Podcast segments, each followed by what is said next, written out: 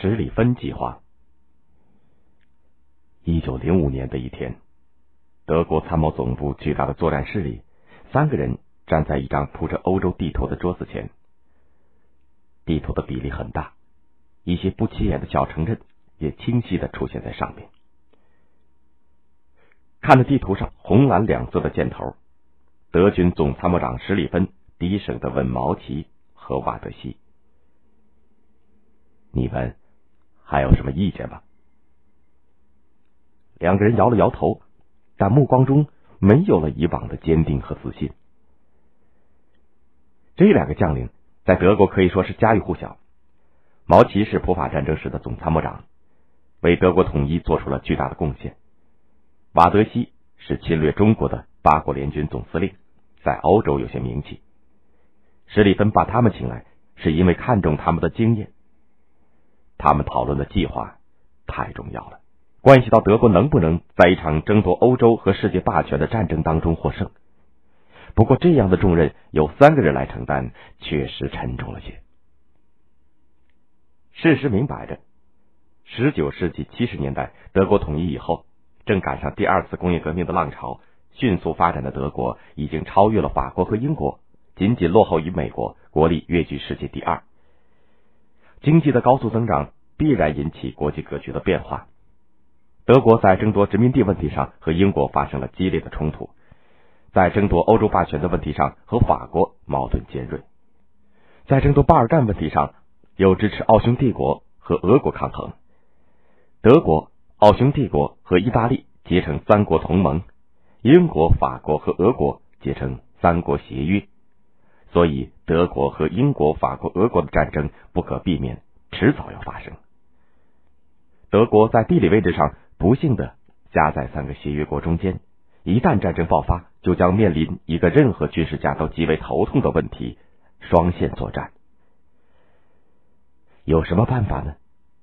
谁是敌人，由皇帝来决定；仗却要靠将领们来打。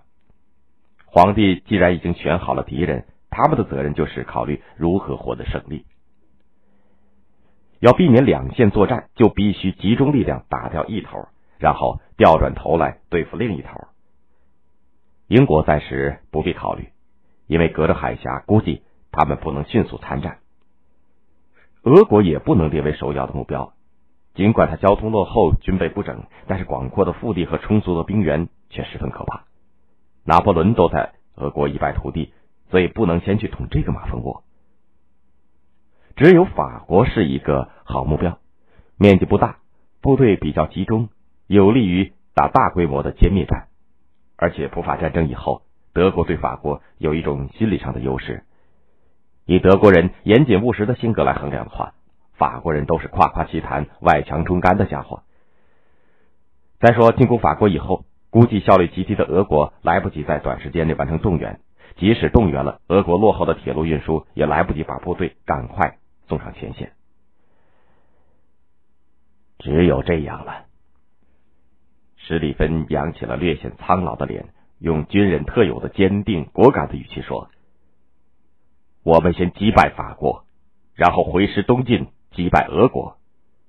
用八个师组成左纵队，布置在阿尔萨斯洛林地区；以七十个师的兵力组成右纵队，从比利时、荷兰冲入没有设防的法国北部。”史蒂芬的语气亢奋起来：“渡过塞纳河，绕过巴黎。”把法国军队的主力逼到摩泽尔河一线，我左右纵队同时压境，一举可以歼灭。整个战役的时间大约需要四至六个星期。施里芬停了一下，把目光转向地图的另一侧，在东线布置九个师，监视牵制俄国。估计到西线战事结束，俄国还来不及完成战争动员。这时，我军的主力将快速的调到东线。争取在两到三个月之内赢得整个战争，即使出现意外，奥匈帝国的军队也能配合那九个师抵挡一阵。先生们，还有补充意见吗？说完，史里芬喘了一口气，坐了下来。毛奇和瓦德西相互看了一眼，默默无语。这是最可能摆脱两线作战的计划了。以德国当时的军事实力和地理位置，计划已经物尽其用，人尽其力了。战略本身是正确的，设计也是合理的，但关键是要看比利时的抵抗时间、法国的应变能力和俄国的动员速度，所以这是一个冒险的计划。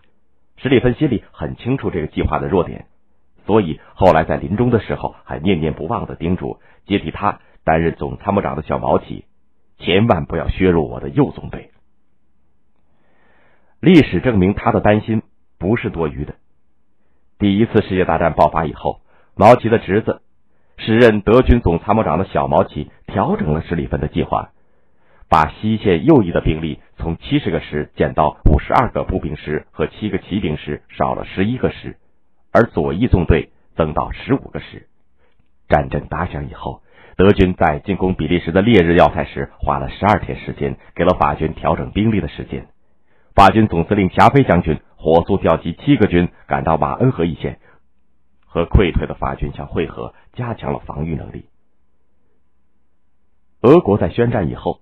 不顾战争总动员没有完成，迅速出动布置在边境地区的两个集团军，六十万大军，兵分两路杀向东普鲁士。小毛奇被在西线右翼出奇的胜利冲昏了头脑，又抽调了两个军救援东普鲁士。法国和英国远征军顶住了开战以后的混乱和损失，终于在马恩河会战当中挫败了德军速战速决的战略。当马恩河前线德军全面退却的消息传到小毛奇那里以后，这位德军总参谋长知道一切都完了。速战速决的战略失败，就意味着德国不得不陷入两线作战的陷阱。他垂头丧气的向皇帝威廉二世报告说：“陛下，我们输掉了这场战争。”史里芬的计划，终因过高的估计了自己的力量，错误的估计了对方。而遭到失败。